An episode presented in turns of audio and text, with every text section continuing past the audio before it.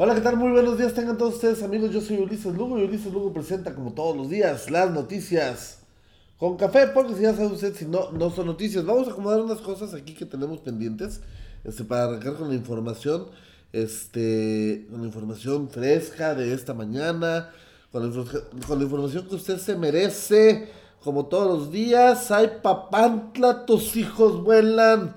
Dice por ahí un video que está, que está siendo viral este, que nosotros tuvimos por aquí, este, eh, compartido. Em, bueno, estamos, estamos ahí con las noticias con café.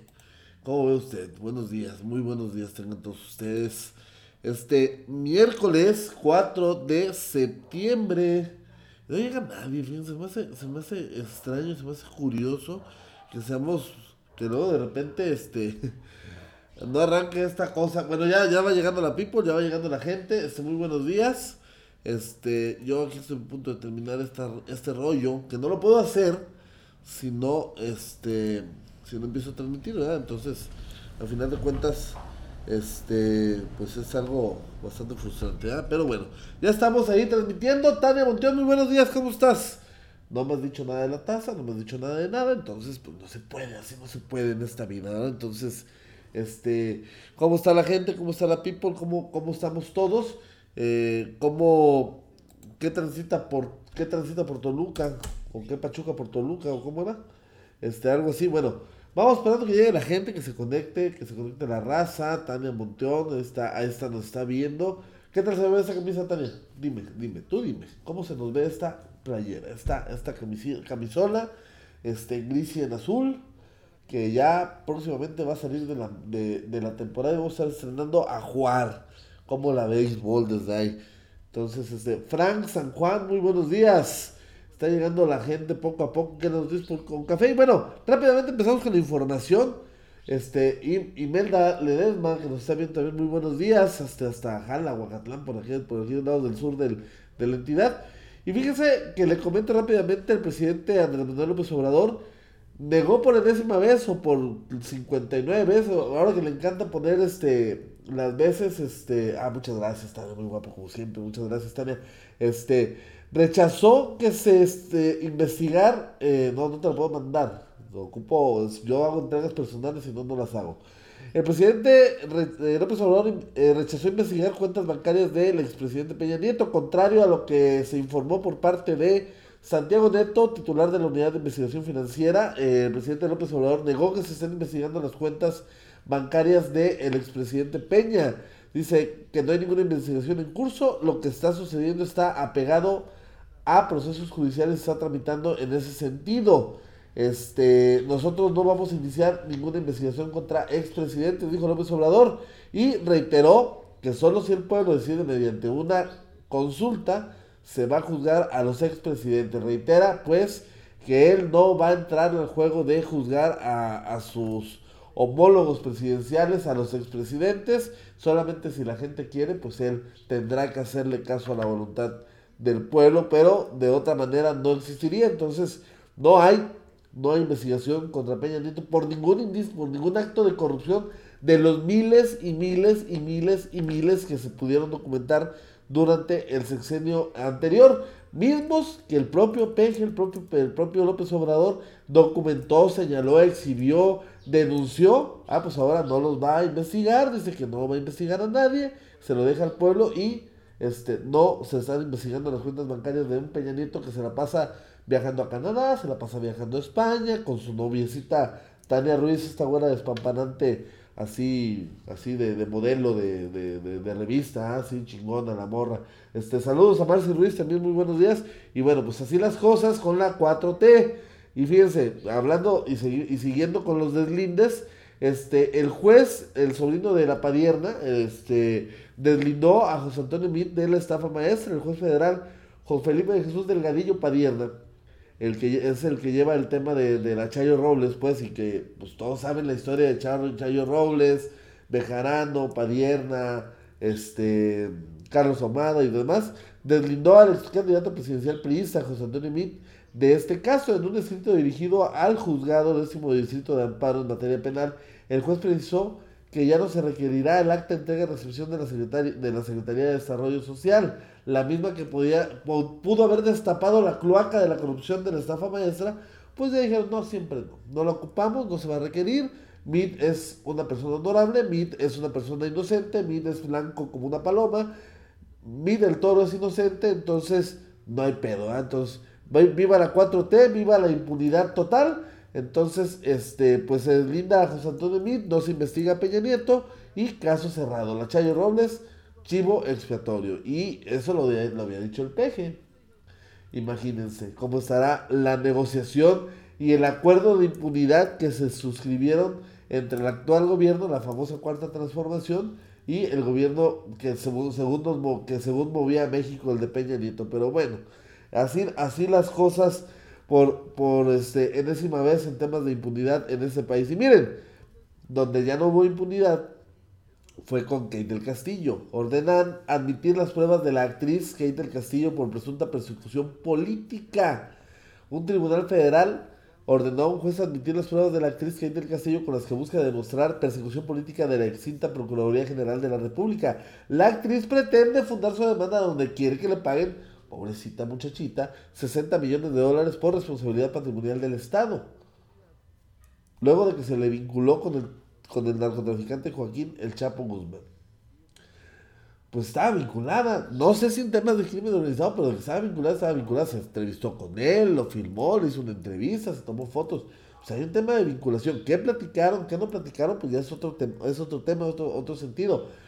A ver, ustedes usando juicio, no hubiera pretendió investigar a la actriz por su encuentro clandestino con ese criminal?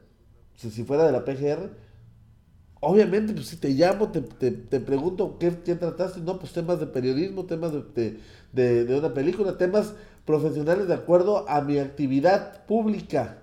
Ah, ok, bueno, vamos a estar al pendiente, ¿eh? pero obviamente me van a tener marcado, me van a tener en investigación y sobre mí, porque yo me fui a entrevistar y sé, soy, soy de las pocas personas que estuvo en el lugar donde pocas, pocas autoridades han llegado. Yo no digo que no hayan llegado autoridades, digo, en ese país pasa de todo y pasa, pasa con todos.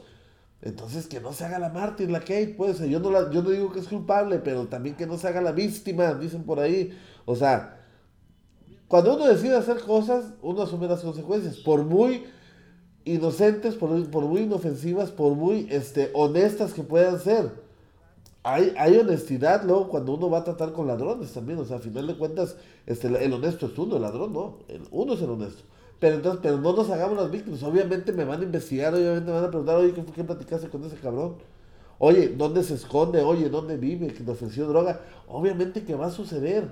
Persecución política, por favor, por Dios. O sea, bueno, pero bueno, como en este país a todos nos gusta hacernos víctimas y a todos nos gusta hacernos mártires, pues bienvenida Kate del Castillo al cementerio de mártires de la cuarta transformación de la República Amorosa de México. Pues valga, valga la redundancia. Eh, Olga Sánchez Cordero, secretaria de Gobernación en la cuarta transformación, negó que se esté desatando la violencia en el país. O sea, ella vive, no sé, encapsulada, vive en Pejelandia, vive en una realidad alterna donde todos vivimos en casas de chocolate y hay bosques de jengibre y nada pasa, nada sucede. Dice, no, dice, no, aquí no se está desatando la violencia, rechazó que se esté desatando este, este fenómeno violento en el país, tras indicar que solo son episodios que se están atendiendo, o sea, son menos episodios, no pasa nada, o sea, son me recuerda a cierto procurador Nayarita que son casos aislados, tú no te apures, son casos aislados, no pasa nada, en Nayarit no pasa nada, pues en México tampoco para Olga Sánchez Cordero nada está pasando, no se está desatando la violencia. Injurias, mentiras, levantafalsos, todos los que dicen que se está levantando la violencia en el país, a pesar de que hemos tenido el mes más violento de la historia, agosto, con más de 2.000 muertos, 80, 80 muertos diarios por, por homicidios. Pero pues para Olga Sánchez Cordero no está pasando nada. Ya se agarraron a balazos en un poblado de Michoacán que colinda con Jalisco, la gente le tuvo que entrar. Fíjense, la, la, medida tan, el tan cuestionado Alfredo Castillo, que fue de la CONAD y luego fue de la, de la, de la Policía Federal, que desarmó las autodefensas, pero, tuvo a bien levantar un registro de armamento de las personas que se que practica, que se este, pertenecían a estas corporaciones de, de autodefensas, tuvo bien a registrar el armamento. Pues este armamento registrado, que estaba resguardado por la policía, por, la, por las autoridades locales, le permitió a este poblado, que no tiene un nombre muy raro, que no me acuerdo, pero es en Michoacán, repeler el ingreso de, de personas que aparentemente están vinculadas al cártel Jalisco Nueva Generación. O sea, respaldaron a los cuerpos policíacos y entre los policías y los poblados repelieron a esta gente. Cuatro horas de balazos, nueve muertos, armas de todos calibres, de todo un poco, pero para Olga Sánchez Cordero no está desatada la violencia en el país. Muertas por todas partes este, en cuestiones de género, pero para Olga Sánchez Cordero son episodios que se están atendiendo. O sea, válgame el carajo, pues, con la, con la este, Fumanchú, Olga Sánchez Cordero. Saludos, Elizabeth Teno Martínez, que nos estás viendo. Muy buenos días. O sea, haga Tepalcatepec se llama este pueblo. Tepalcatepec, Michoacán, se llama este pueblo que, pues, este, vivió este episodio violento, este episodio, pues, este, lamentable en el que afortunadamente se fajaron los pantalones y repelieron a unos cabrones buenos para nada que están, que buscaban ingresar a su, a su localidad. Y bueno, para acabar con el bloque nacional les voy a comentar Andrés Manuel López Obrador dice que ya no quiere intervenir, que ya no lo molesten, que ya no le pregunten de su morena, que ya él no sabe nada. Dice, yo ya no quiero saber nada porque luego me meto en broncas. Este, de lo que digo, esto luego de que la dirigencia nacional de Morena aceptó la propuesta, la insinuación, la sugerencia, o sea, no fue un mandato, fue una sugerencia de lo que pudieran hacer para elegir al nuevo dirigente nacional de este partido.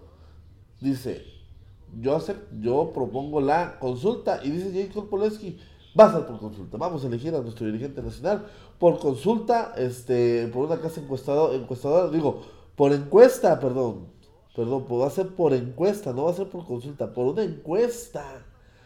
O sea, así como eligen plurinominales por tómbola, eligen dirigentes por encuesta. Entonces, las tan cuestionadas encuestas del PG, las tan cuestionadas mediciones cuchareadas que decía Andrés Manuel López Obrador. No, no, no sirven las encuestas, están cuchareadas todas. Todos cuchareados. Entonces, todo eso, todo un instrumento que el propio Andrés Manuel López Obrador se encargó de, dinamitar durante 12 años, de cuestionar, de, de, desacreditar, de deslegitimar. Ah, ahora es el método con el cual su partido va a elegir a su dirigente nacional. O sea, es un pinche bipolar, es un, es un genio este cabrón, o sea, la, la neta, o sea, a mí no me cae bien, a mí se me hace, se me hace patética su actuación, pero no, no puedo negar, pues que es un genio que, le sabe mover al, tema político. El problema es que, pues abusa de la ignorancia de la gente, abusa de la ignorancia de los ciudadanos, que, que luego dicen, no, es que yo no quiero saber nada de política porque luego nos peleamos, no, no yo no quiero saber nada de esto, pero pues, lamentablemente al alejarnos de los temas políticos no se trata de ser políticos en potencia, se trata de conocer, de analizar, de pensar, de reflexionar, de eso se trata. No, pero pues pues va a ser por yo, pero no me pregunten, ya no quiero saber yo de Morena, o sea, pero hágalo por encuesta. Ah, pues como dijo el jefe por encuesta, va a ser por encuesta. Entonces, el presidente dice, dice respetuoso de la vida interna de los partidos, incluso de su Morena, pero pues ya dictó, dio línea de cómo se va a elegir al nuevo dirigente nacional del Movimiento de Regeneración Nacional. Por una encuesta, estas encuestas están cuestionadas, desacreditadas y deslegitimadas por el propio López Obrador durante 12 años, pues ahora son la medición, la fórmula perfecta para elegir dirigentes nacionales. Pinche Morena son la mega mamada, este, eligen dirigentes nacionales por encuesta y eligen diputados, regidores y senadores pluris por tómbola. La vida es una tómbola, tómbola, tómbola. Entonces, falta pues, todo un circo, pues, al interior de Morena. Bueno, hay la información nacional. Vamos con la información local rápidamente. Fíjese, le comento que el día de ayer, este, los sustemistas se levantaron muy temprano. Bueno, regularmente se levantan temprano. Y empezaron a convocar a todos sus agremiados este, en, las dependencias municipales, ¿no? Hacer una reunión y la fregada. Pues básicamente iniciaron para, para alertar y advertir a las bases de la intentona criminal del ayuntamiento de Tepic de querer concesionar el servicio del agua potable porque este, porque el CIAPA ya no es capaz de proporcionar el mismo. Pues no, no, se hizo la cruzada, se hizo la cruzada santa, la cruzada religiosa de este tema. Empezaron a repartir memes por aquí, repartir memes por allá, panfleto, este, información por aquí, información por allá. Y resulta que todo es una pinche mentira, no es cierto. De manera, este, fuera de grabadoras, fuera, fuera, fuera de algún tipo de, de instrumento que captara la declaración, yo pude consultar tanto al alcalde Javier Castellón como al director del sistema de, agua potable y alcantarillado de Tepic, este, Oscar Medina, y ambos decían, no, no es cierto, o sea, forma parte de una campaña, y lo creo, y lo pensé, y lo reflexioné, y caí en esa conclusión antes de que me lo dijeran, de una campaña de posicionamiento político del nuevo partido de los socialistas, este movimiento. Bonnie Melena, muy buenos días, Humberto Figueroa Esquivel, muy buenos días, no te había saludado, mi Beto, este, Elizabeth Teno Martínez también lo está viendo, este, de este, de este partido político de los socialistas, que fíjense, desde el nombre, o sea, usted dígame qué piensa del nombre. Movimiento Levántate para Nayarit, es el nombre. Sus siglas son Molena. Molena en Nayarit. Movimiento Levántate para Nayarit. Molena. Pues esta estrategia em, implementada por los subsemistas de empezar a soltar rumores, a, a soltar este, fakes, a soltar este, petardos, a soltar buscapiés, pues obviamente va buscando dinamitar, este, desgastar más aún la desgastada imagen del ayuntamiento capitalino, del ayuntamiento de Tepic, y con esto a los partidos que, que gobiernan, que cogobiernan la capital, principalmente el Partido de la Revolución Democrática, y de ahí es el Partido de Acción Nacional, y pues generar una, un ambiente de, de, incertidumbre, de, de, confusión en los ciudadanos, los cuales, pues obviamente, y tristemente lo tengo que decir, somos una sociedad que consume información, pero no reflexiona y no analiza, no, no, la, no la confirma, no la consulta para ver la veracidad de la misma. Entonces, aprovechando este, este vacío que existe eh, en el análisis social que debe haber, que debe tener todo ciudadano, pues los extremistas han entrado y vamos a regar el rumor, el tepache de que se está concesionando el servicio. es falso, no es cierto, Polo Domínguez podrá tener una opinión respecto, pero él es diputado local. El Congreso del Estado no puede dictar las políticas públicas de un ayuntamiento. Será el propio ayuntamiento quien solicite al Congreso, en dado caso, ese tipo de situaciones. Pero los diputados no lo pueden hacer al revés. Polo Domínguez es muy libre de opinar, pero no tiene injerencia. Yo me preguntaría, por ejemplo, si esa es la opinión de Polo Domínguez, ¿por qué no lo hizo cuando fue alcalde? Esa es una pregunta válida. Dos, no se puede tomar como una información oficial, como una situación real, una opinión. Yo puedo opinar muchas cosas y no por eso tiene que ser este, este, a fuerzas una verdad o una situación absoluta. No. O sea, cuidado, gente, cuidado. A la, a la sociedad le, me dirijo, a los compas, a la gente que no está ni en el subset ni en ningún partido. Crean en lo que quieran creer, pero documenten lo que, lo, la información que les llega, o sea, confirmenla, no, se, no, la, no la devoren así y, ya, y, y, y, lo, hagan, lo hagan válido. O sea, confirmenla, consúltenla este, vean la fuente, que sea veraz, que sea real, analicen el entorno. Molena, Molena, Movimiento Levante para acaba de registrarse como partido político y ocupa adeptos, ocupa gente. Se les está cayendo su candidato al gobierno de Nayarit, Lallín, Hilario Ramírez Lallín. No puede ser candidato. Ellos apostaban a Lallín para sacar votos, no a ganar, para sacar votos. Entonces se les está cayendo, entonces su estrategia es no vamos a tener candidato, vamos a dinamitar a los otros y jalar la votación para, para, para nuestra causa. No se vale. Se vale ser oposición, sí, se vale ser disidente, sí, se vale tener ideas distintas, sí. Lo que no se vale es engañar a la gente y mentirle al pueblo. Tanto que se quejan de que los gobernantes engañan al pueblo y estos son peores. O sea, inventan un pinche, un pinche mentirón pues para que la gente les crea, hágame el chingado favor. No se crea, no es un tema en la agenda pública, no es un tema en la agenda de Cabildo y no es un tema que esté en la agenda del Congreso del Estado, más allá de lo que pueda opinar Polo Domínguez, presidente de la Cámara. Entonces, no se crea. También hay ciertos periódicos que ya dejaron de tener credibilidad. Hay, hay cada cosa que se, que se escribe este, de manera bastante fantasiosa. Entonces, no. Con, confírmela, consúltela de la manera que usted tenga la, la, de que usted quiera, pero no se la crea la primera, ¿sale? Entonces, ahí está el tema. Falso que se vaya a concesionar el servicio de agua potable en la capital del estado, como también es falso que se vaya a cobrar por medidores. Hay obras que se están realizando de, agua potable y alcantarillado y por una norma federal se obliga pues a estas obras cuando son recursos federales a meterle el medidor. Pero para que a usted le cobren por servicio medido, tienen que cambiarle el contrato. No es un tema arbitrario. Entonces, aguas, ¿eh? con toda la información que se puede regar ahorita de cara al proceso electoral del 2021. Ya estamos cerrando 2019, ahora sí nos vamos acercando a los, a los, a los momentos electorales y a los momentos de calentura de todo el mundo. Pero, por lo pronto, no crea nada de lo que sale en Facebook. Hay que, hay que estar muy atentos a las informaciones oficiales, a la información de su presidente de Acción Ciudadana. Si usted, es más, si usted quiere de temas municipales saber muy bien, vaya con su presidente de Acción Ciudadana y a él pregúntele. Y que si él no sabe que él vaya y pregunte. Y él les va a dar la información. Es necesario volver al tema de las asambleas, al tema de volvernos a juntar entre vecinos para, para tomar este de cara los problemas o temas que puedan venir en este tema. Pero bueno, ahí, ahí el tema de entrada falso falso que se vaya a concesionar el servicio de agua potable. Eh, el que anda muy orondo es Rodolfo Pedrosa Bernal,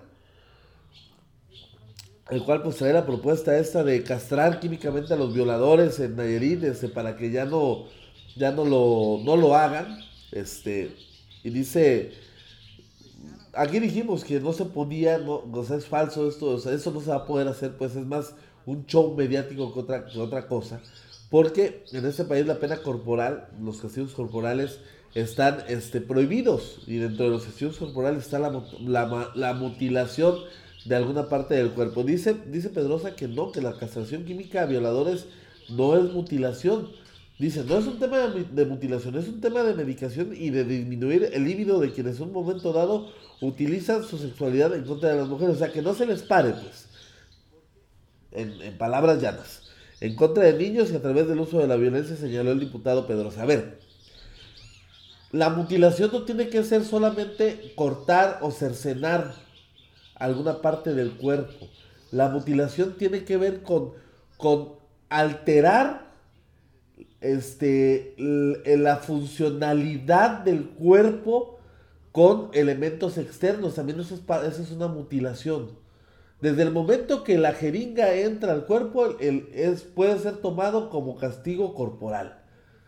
Y si te meten un, agente químico para que tu cuerpo no realice la función natural de la erección, que es parte del, flujo circulatorio sanguíneo, es parte de, las funciones que hace el sistema, el sistema circulatorio, pues entonces ya te están alterando tu funcionalidad y eso es considerado mutilación.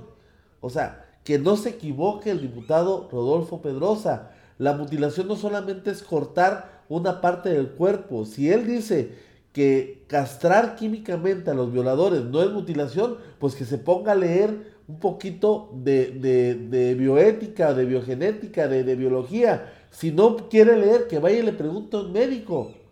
Pero no puede decir que castrar químicamente, que alterar el orden funcional de un cuerpo humano mediante químicos no sea mutilación. Esto no se puede en este país, es una pena corporal. Entonces, que no los engañe, ahora sí, que no los engañe Pedrosa. O sea, realmente no. Y lo dije la vez pasada, va a caer muy bien esta noticia en la gente. Bravo, sí, que los castren, que los quemen, que les corten la cabeza, que los hagan pozole, que los hagan de todo. Sí, a las masas le va a caer muy bien. Pero realmente no se puede, no es, no es factible. En este país no, no es factible. Y luego le haría bien al diputado Pedrosa leer artículos serios de medicina y de criminología donde nos dice que la castración química ha fracasado totalmente. Y también les voy a decir por qué. Al final de cuentas la violación no tiene, nada que, no tiene solamente que ver con introducir el pene en la vagina solamente con el coito forzado. Mil formas de, de, violar sexualmente a una mujer, a un niño o a un hombre, que no tiene, no tiene solamente que ver con el uso de la parte genital del cuerpo. Entonces, es muy corto, es muy mediático, es solamente para los aplausos, pero el tema no se va a realizar. Entonces, sigue fumando recio y, te automutilarás químicamente. Es una forma de mutilar los pulmones. Pero dígame, doctor Dorian González Morales, y lo saludo, muy buenos días, si estamos diciendo mentiras o quién, o quién está diciendo barbaridades, yo o el diputado Pedrosa, que busca castrar químicamente a los, a los violadores y dice que no es un acto de mutilación. Dígame usted, ahí, ahí contésteme para que también todos se documenten. Cualquier alteración química del cuerpo se puede considerar mutilación, sí o no, porque violenta, porque este modifica la funcionalidad del cuerpo, a final de cuentas. Paul Flores, muy buenos días, ¿qué tal? Este, estás viendo. Pero bueno, así, así el tema con Pedrosa. Lamentablemente, pues nos tenemos los diputados que nos merecemos por también no ocuparnos de los temas públicos. Esa es la realidad. Esa es parte de la realidad. Y bueno, que se va a aventar una medida impopular totalmente, pero yo creo que necesaria, porque no entendemos, porque no asimilamos, porque no queremos modificar, porque no queremos ser conscientes, se equivoca el diputado. Gracias, doctor. Ojalá nos pudiera hacer una disertación de por qué si es mutilación una castración química. No le quito al tema ese, ya para cerrarlo, yo no le quito este, culpabilidad y no los convierto en víctimas a los violadores. Lo que se me hace aberrante es que el diputado Pedrosa salga a decir una barbaridad solamente para ganar votos, algo que no va a pasar y no se va a poder. Y si llega a ser aprobado por el Congreso del Estado, se van a meter en un ridículo espantoso porque no va a faltar quien meta un amparo porque esta ley, esta medida es violatoria de derechos humanos. Punto. Así de fácil. Ojalá pudieras, Dorian, este, hacernos como una disertación del tema, muy breve, para que la gente medio entienda de qué estamos hablando. Bueno, quien les decía, que va a ser una medida impopular, pero yo creo que es necesaria porque la gente no entiende, porque la gente no es consciente, porque se siguen dando este accidentes, siguen dando muertos, sigue, sigue, sigue, habiendo atropellados, sigue habiendo choques por temas del alcohol. Ahí está el tema de Caloca, simple y sencillamente. Este muchacho que mató en 2015 a una familia y recientemente acaba de desmadrar un poste, afortunadamente fue un poste y no fue una familia, pero que aquella vez iba bien jarra y hoy volvió a chocar bien jarra. Yo le he dicho, a mí que me digan lo que quieran. Yo alguna vez también choqué bien jarra, estuve en, el tambito por andar bien jarra y díganme cuándo he vuelto a manejar, pero nunca. Así de fácil, así de sencillo. Pero pues uno entiende hasta que le pasan las cosas, pero hay gente que ni a madrazos se entiende. Entonces, ante esta situación, el presidente de Tepic, Javier Castellón, este, va a proponer limitar los horarios en establecimientos que expenden alcohol. Este, esto ante el crecimiento y la problemática que existe en el aumento de reportes de violencia intrafamiliar en la entidad y accidentes automovilísticos a causa de la ingesta del alcohol. El alcalde Javier Castellón propone este, también a los otros alcaldes imitar esta medida, imitar este, este, esta propuesta y limitar los horarios tal y como lo marca la ley. Tampoco se está sacando de la manga algo. La ley marca horarios establecidos y hemos sido muy laxos, muy flexibles al tema.